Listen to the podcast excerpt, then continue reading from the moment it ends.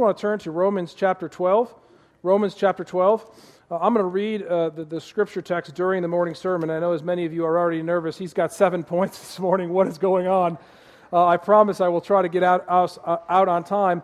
Uh, but if I do not, um, just offer a little grace to your pastor this morning. Amen? Well, let us uh, go to the Lord in prayer. Father, you are so good. You are so glorious. God, uh, we thank you so much for investing uh, your spirit uh, in our worship this morning, God. Uh, we thank you that you are our solid rock in which we stand. We thank you that we live in Christ alone. And God, we are so thankful that great is thy faithfulness. God, when we enter into your presence, we are reminded of our own sinfulness, how we have wronged you this past week, how we have not served you as we ought. God, forgive us of our transgressions this past week. Uh, forgive us of our sins and cleanse us from all unrighteousness. God, we come to you this morning through the blood of Christ, knowing that all our sins are forgiven in him. So, God, let us feel, let us feel the forgiveness that comes with knowing Jesus Christ as our Lord and Savior, our advocate who stands forever before the Father, interceding for his people. God, we thank you. We thank you uh, that we have the privilege uh, to be your people, to gather as your people, to sing your praises, to, to pray to a God who hears us, and to hear the word that you have so graciously given to us. God, we pray that um, churches across this city would feel that privilege this morning. God, we pray for uh, Jay Hardwick at North Rock Hill Church this morning. God, we, we thank you for his uh, passion and vision to make disciples. God, we pray that you would be faithful to that church. Allow them to, to continue to make disciples. God, we pray that you would protect uh, the pulpit, protect the preaching of your word. God, we pray even now that as Jay gets up to preach, that you would speak through his heart, uh, through his mouth, uh, by your Holy Spirit. Allow people there to be convicted uh, and to run to the cross to find forgiveness. God, we, th- we pray that now for our own hearts. God, we love your word. God, we love um, each other. We love you.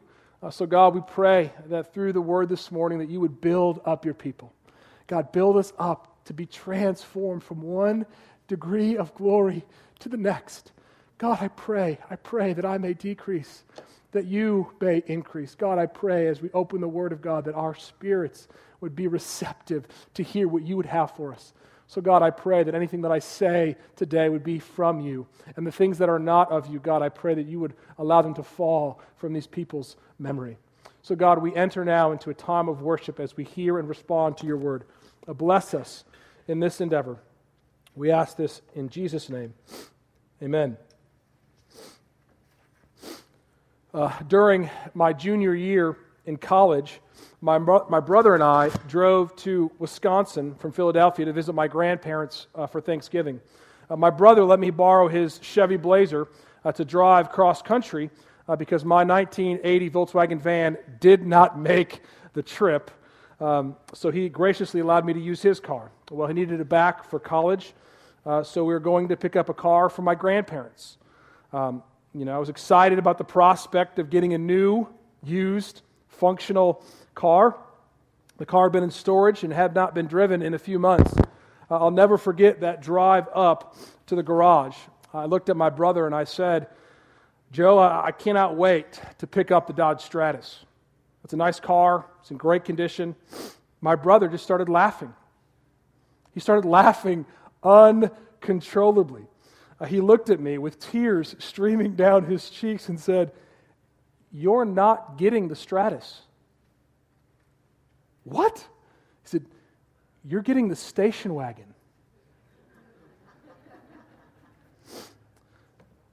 My new car was not a, a 2000 Dodge Stratus with 10,000 miles. It was a 1986 Mercury Marquis station wagon, white with wood paneling, bright maroon interior.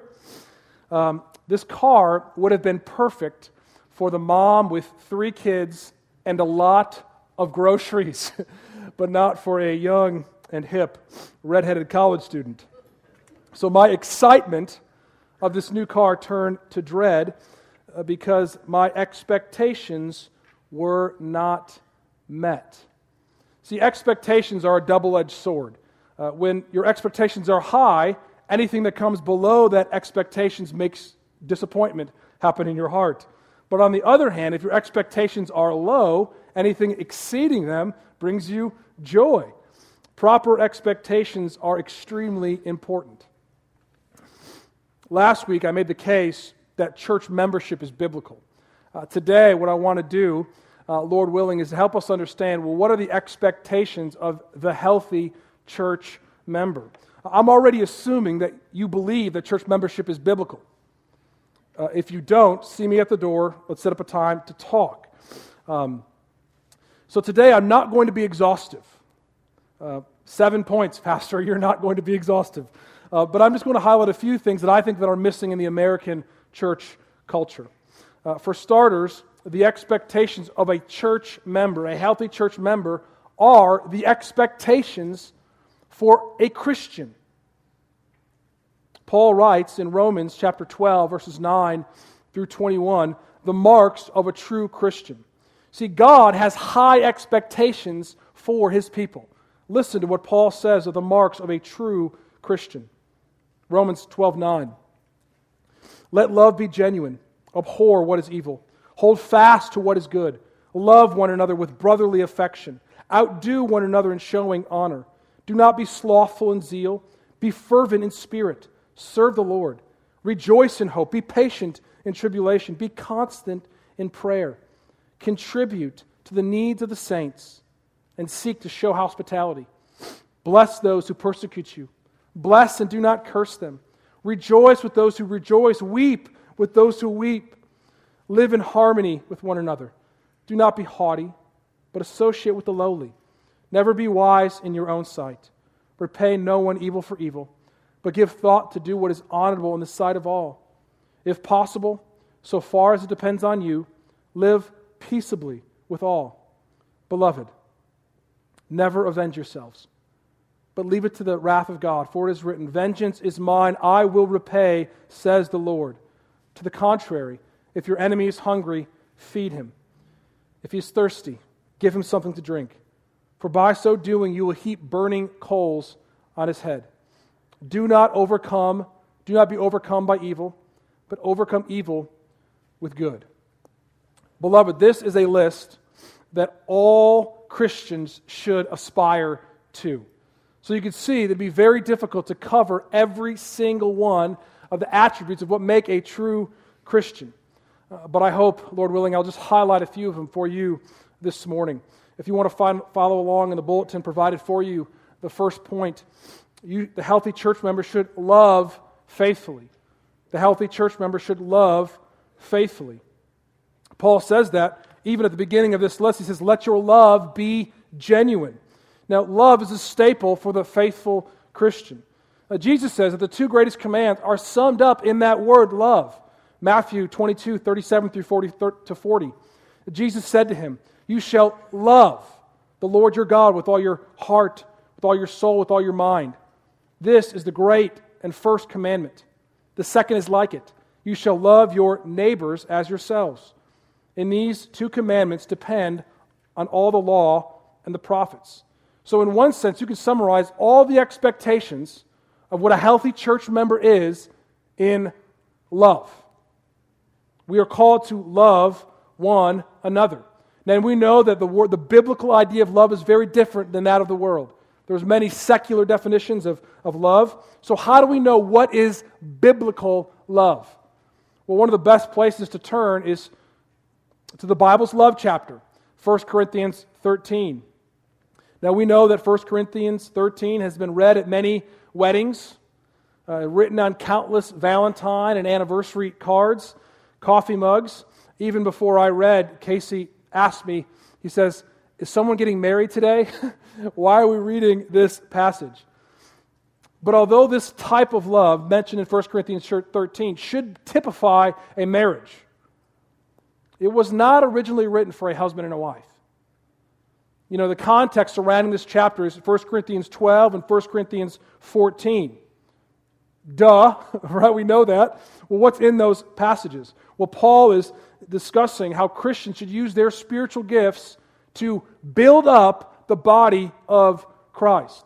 The greatest passage of love in the scriptures, 1 Corinthians 13, is not written to a husband and a wife, but it's written to a church member in loving another church member. How often do we think of that kind of love typifying our churches? So, church member, is your love patient and kind to the others in this church? Or is your love boastful, envious, irritable, resentful, arrogant, or rude? Does your love insist in its own way? Now, how many problems could be avoided in the church if people did not insist on their own way?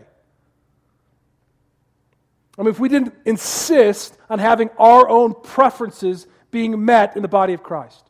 Now, preferences are good, they're God given.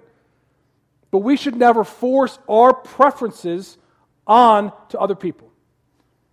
Preferences are natural and God given. We all have certain songs that we like more than other songs. But it is unloving to insist that your favorite songs are the ones that should be sung in church. We all have certain preferences of organizations or mission activities that we should support. But it is unloving to insist that your favorite organization or missionary endeavors should be supported the most. True love does not insist on its own way, but rather it puts others first. One of the beauties of having a multi generational church is that I can look to our younger members and I can say, do not make your preferences, do not put your preferences over the preferences of others. Lay them down for those who are older. And I could look to the older members of our congregation and said, do not put your preferences first, but lay them down for the sake of the body. Both need to hear the same messages, but your preferences may be different. How can you come together in loving one another? I mean, what if a church was filled with church members who loved with this kind of love in 1 Corinthians 13? I mean, wouldn't you want to be part of that church? Yes, amen. The healthy church member should love faithfully. But also, number two, we should live faithfully. The healthy church, member should live faithfully. The Bible calls Christians to live faithfully to Him. God desires His people to live a morally righteous life. Uh, in Peter's first letter to the scattered churches uh, of the dispersion, he says this in chapter 1, verse 13 and following. He says, Therefore, preparing your minds for action and being sober minded, set your hope fully on the grace that will be brought to you at the revelation of Jesus Christ. As obedient children, do not be conformed to the passions of your former ignorance. But as he who called you is holy, you also be holy in all your conduct. Since it is written, You shall be holy, for I am holy. Peter challenges Christians to live a holy life. God is holy. Therefore, the people called by his name, the church, Christians, followers of Christ, should also be holy. Beloved, if you are a healthy church member, you will take sin seriously. Sin brings reproach on the name of Christ, but it also brings reproach on the name of this church. How you live and act in your neighborhood, when you go to a restaurant, or when you go to have a gathering with your family, reflects upon Christ and Christ's bride, Park Baptist Church. Now, we, we as parents know this instinctively uh, because we know what happens in our hearts when we go out to a restaurant and our kids don't behave the way we want them to, a behavior that may not be holy. The first response in our heart is, You know, we see everyone looking at us and surrounding us, and we know that the way my child behaves reflects upon me. It's the same language that God Himself uses. As obedient children, do not live like you once did. But as I am holy, you also be holy. The healthy church member understands the importance of living a holy and upright life. You represent Park Baptist Church. But now, hear me. This does not mean that we trust our upright living as, as a way to commend us before God. See, even in the passage above, Peter writes, Set your hope fully on the grace that will be brought to you at the revelation of Jesus Christ. See, as Christians, we set our hope not on what we do for God, but on the grace that He gives us. All our righteous works, all the good deeds that we do cannot erase our sins. Our sin has to be punished. This is why our hope is set fully on the righteousness of Jesus Christ. Philippians 3 9 says that we should be, want to be found in Christ, not having a righteousness of our own that comes from the law, that comes from obedience, but that which comes through faith in Christ. The righteousness from God that depends on faith. See, friend, if you are here today and you are trusting in your good works to go to heaven, please know that God's word and God Himself disagree with you. None is righteous. No, not one. All have turned astray. All have lived a life that is not righteous before God. We have become unrighteous, unholy, unpure. But God, but God has given us His righteousness. See, Jesus lived that righteous and holy life that we were called to live, and yet He never sinned. And He died as a sinner.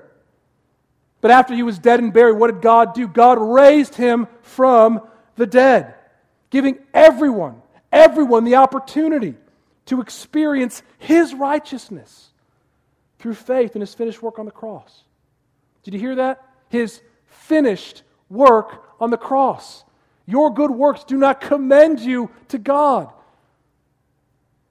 Christ's good work, his finished work on the cross, is what brings you to the Father. Friend, repent from trusting in your good works as your Savior. Turn and trust in Jesus' finished good work on your behalf on the cross. That's why we sing songs like Our Hope is Built on nothing less than Jesus' blood and righteousness. You can be righteous today, but it's not by doing good works, but it's by trusting in the blood of the Savior. And we set our hope fully on this righteousness. And when we set our hope fully on this righteousness, what happens to us? We change. We live differently. And we commend God to our world. See, our new life in Christ is a spotlight shining on God's power to save. So when people see how we've been changed, how we've been transformed by the gospel, they know the gospel's real. Live a holy life, church member. Thirdly, the church member should attend faithfully. The church member should attend faithfully.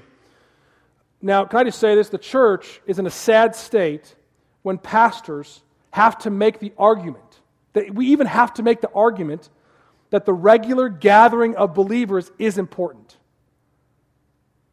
Christians should love to gather with God's people, to sing God's praises, to encourage one another, to hear God's word. But in our day, we have to get up and we have to convince people that gathering with the church is a good thing. But you know what? It's not just a good thing, it's a Bible thing.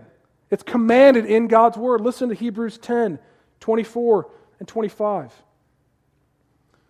Let us consider how to stir, one, stir up one another to love and good works, not neglecting to meet together, as is the habit of some, but encouraging one another, all the more you see the day drawing near. So you see, the writer of Hebrews is encouraging the church to stir one another up, to encourage them to, to live for God encourage them to do good works. Because the, the, the, day is drawing near. The day of drawing near, when the day of the Lord, when Jesus Christ Himself is going to return. So we want to encourage one another to live for Jesus now. But we cannot fulfill those obligations without meeting together. How do you encourage one another? How do you stir one another up to good deeds when you don't regularly gather together as God's people? Remember, we talked about last week, the Greek word for, for church, ecclesia, is taken from the, the Old Testament Hebrew word kahal, which means assembly. The church itself, you know, we're not, here's the, here's the door, here's the building, open the door, here's all the people. You remember that? We're the people. Okay, we are the gathering. That's why I say, welcome to this gathering of the Park Baptist Church. The healthy church members should be attending faithfully. Now, if you look at the numbers, you look at the statistics, church attendance is just not good. You know, the people of God are not faithful in their church attendance. Now, granted, people get sick, okay? People get vacations. I'm not expecting perfect attendance. I don't think God is expecting perfect attendance. But regular attendance should be the expectation. If you don't guard your time, it is easy to become a part time churchgoer. Listen to an article um, by Trevin Wax. I quote Jeff and Christine are 30 something churchgoers who, who love Jesus and love their three kids. They consider themselves faithful members of Life Community Church. Their oldest is about to be in the youth group, and their youngest is finally out of diapers. Christine has been involved in the kids' ministry through the years. Jeff is a deacon, but they are part timers when it comes to church attendance. And they never set out to be that way. And they're not alone. Recent study shows that the increasing number of evangelicals who are firm in their faith are flabby in their practice of actually gathering with their brothers and sisters in worship. It's the part time syndrome. And hear me, it can sneak up on any of us. Let's go back to Jeff and Christine. There are 52 Sundays a year. Last year, they attended worship gatherings on 28 of those Sundays, about twice a month, or half the time. So, what happened? Vacation. To maximize a lot of days, Jeff took the family on, on the, to the mountains during the kids' spring break. Stretching over two weekends, one of which happened to be Easter, uh, there was the summer beach vacation, another stretch of, of a week or two weekends, and then a fall getaway. Total five Sundays. Sports. Uh, their oldest son is on a travel soccer team. Many of the games are on the weekends, and they believe it would be better testimony among unbelievers on Sunday mornings rather than if he let down the team. Nine Sundays. Sickness. Their youngest child goes to preschool, and family seems to be susceptible to illness before, um, and sicknesses always seem to hit them on the weekends. Three Sundays. Guest preacher. When Pastor John is out of town, Jeff and Christine usually take the weekend off. They never liked the guest preacher as much as Pastor John. Total three Sundays. Visiting in laws, two Sundays. Holiday, Thanksgiving, weekend, the weekend between Christmas and, and New Year's, two more Sundays. So Jeff and Christine are a fictional couple. They don't exist. But I think their situation is true for many of us and for many in our churches, many your grandchildren or friends. It's actually said that church leaders expect faithful members to be hit or miss in their church attendance. They actually expect them to only be here half the time. Beloved, can I just say that is a low standard? It is a great privilege, is it not, to gather with God's people? Can we make it a priority? I'm not here to guilt you, to lay weights on you, to make you feel like you have to come to church. I really want you here. I want you to love to gather with God's people. Because you know what? Jesus Christ gave up his blood for this gathering. Don't you think God's people could give up their Sundays? Third, or the, what, what number am I on? Four? Scary. Submit faithfully. The healthy church number submits faithfully. Should submit faithfully. I mentioned this last week. Hebrews 13, 17 says, Obey your leaders, submit to them, for they're keeping watch over your souls as those who will give an account. Let them do this with joy, not with groaning, for that would be no advantage to you. The Bible commands Christians to submit to their church leaders. Now, leadership is difficult, uh, it can be challenging to make decisions in the life of a church community because the decisions are made, you know, are going to upset certain people. Uh, they're going to affect people's lives. And yet, guess what? Decisions still have to be made, direction has to be set. But I want you to see something in verse 17 here. He says that leaders should watch out for your souls, and they should do this with what? with joy, not with groaning, for that would be no advantage to you. Hear me. Your submission and trust in this church's leadership ultimately is for your good, it's for your benefit. The greater trust you have in the church's leadership, the greatest the greater joy it is for the pastors, the deacons of this church to do it with joy. How much easier is it to do things with joy in your life? I mean, how much easier is it? You know, people always say that if you love what you do, I never worked a day in my life because I love what I did, right? You did it with joy. It's so much easier to go to work. It doesn't feel like work. It's work, it just doesn't feel like it. So the work you, you enjoy, you typically are more productive and are efficient. So this verse in Hebrews is saying that you should submit to your leaders in such a way to keep the, the, the watching of your souls a joy for us. Now, this is not self aggrandizing, saying, submit to me. I mean, you'll, you'll hear next week when I, when I think about what, what the, the church structure should be in terms of, of leadership. But it's your job to, to, to make caring for you a joy. Because here's the thing I'm going to be held, held accountable before God how I care for your souls. And you are going to be held accountable before God and how you submitted to the leadership of this church.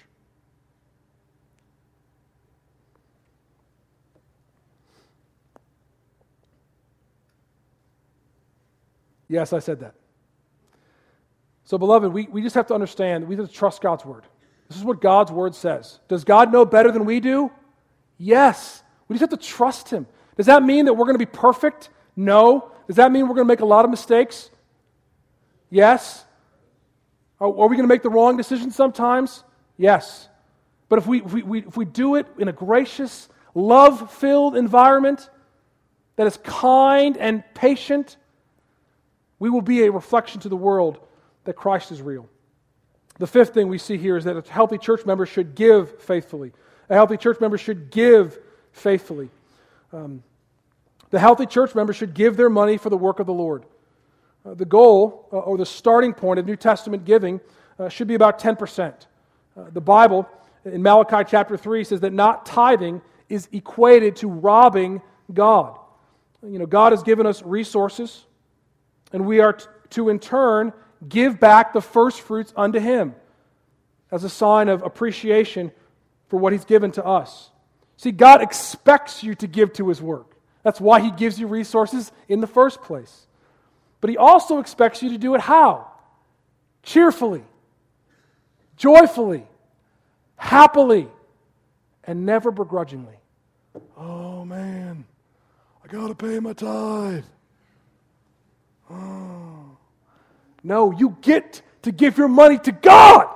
You get to give your money to see people's souls saved. And there's a reason that God wants you to give your money to His work. Let me give you a few of them. The first one is to protect you from the love of money, which endangers your soul. Listen to what 1 Timothy 6 9 through 10 says. But those who desire to be rich fall into temptation, into a snare, into many senseless and harmful desires that plunge people into ruin and destruction. For the love of money is the root of all kinds of evil. It is through this craving that some have wandered away from the faith and pierced themselves with many pangs. God wants you to give so that you will not fall into the, to the snare, into the trap of the love of money. Giving is one way that you protect yourself. Secondly, it proves that Jesus is the Lord of your life. Jesus says, For where your treasure is, your heart will be also.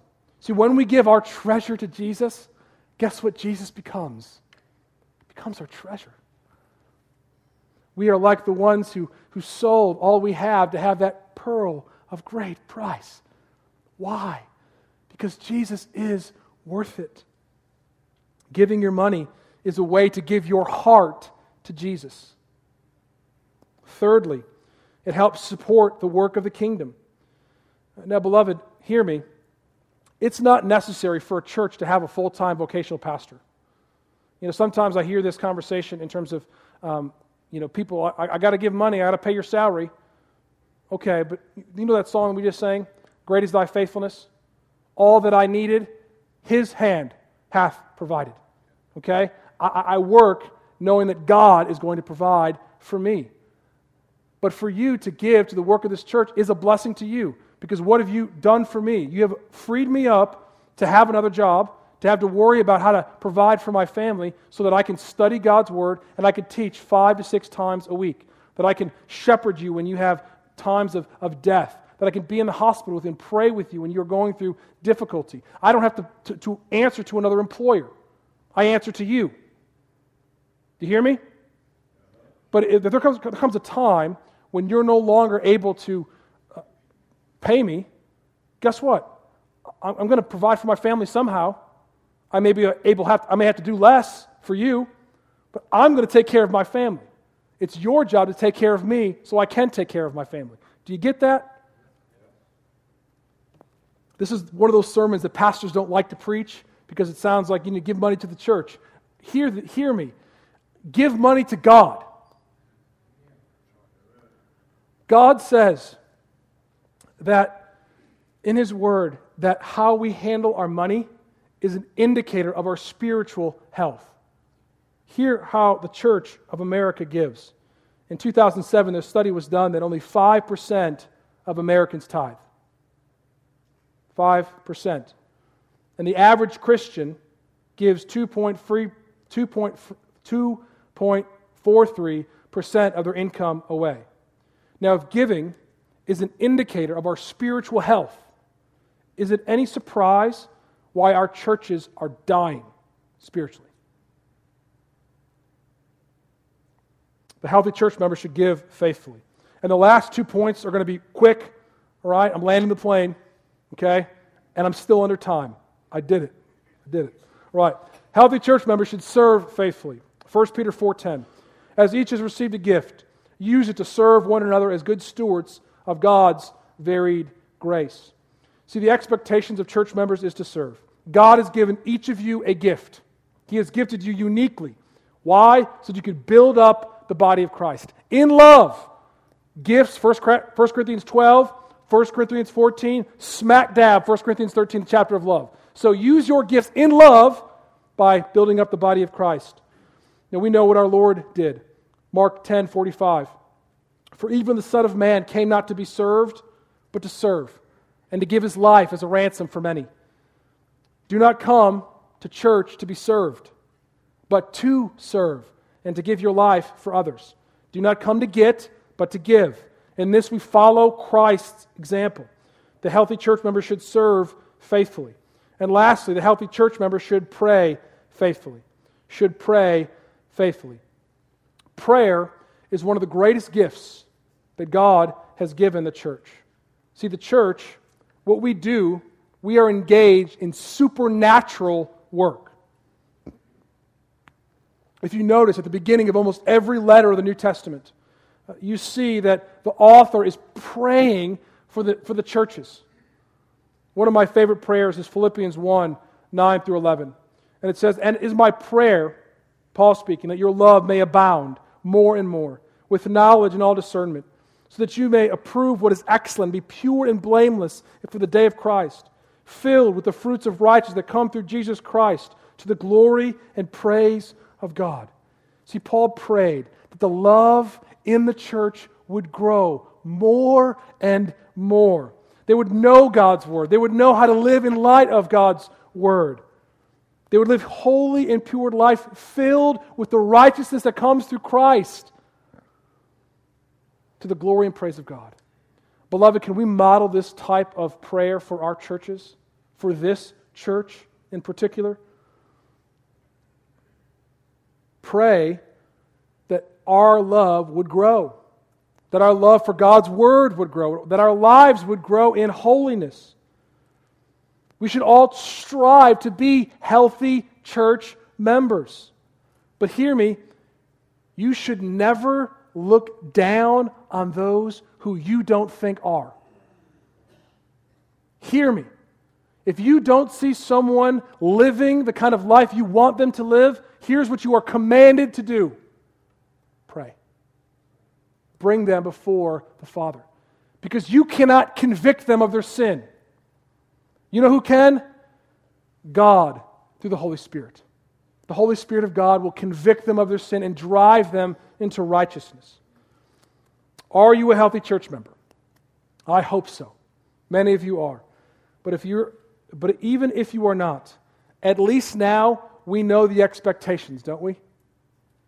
God has high expectations for his people. So, beloved, let us strive to be a healthy church, full of healthy church members to the glory and praise of God. Let's pray. Father, I thank you for your word. I thank you that our church is built um, on your word. God, we thank you that we are here today because of what you have done for us through your Son. Through his sacrifice and resurrection, we have hope. We thank you for that hope. God, we pray that as we set our hope on the gospel, that our lives would change, that our church would change. God, we do pray, we do pray that you would allow our love to abound more and more in knowledge and depth of insight, that we may be able to discern what is best and be pure and blameless unto the day of Christ, filled with the fruits of righteousness that come through Jesus Christ our Lord, to the glory and praise of God. We offer this in Christ's name. Amen.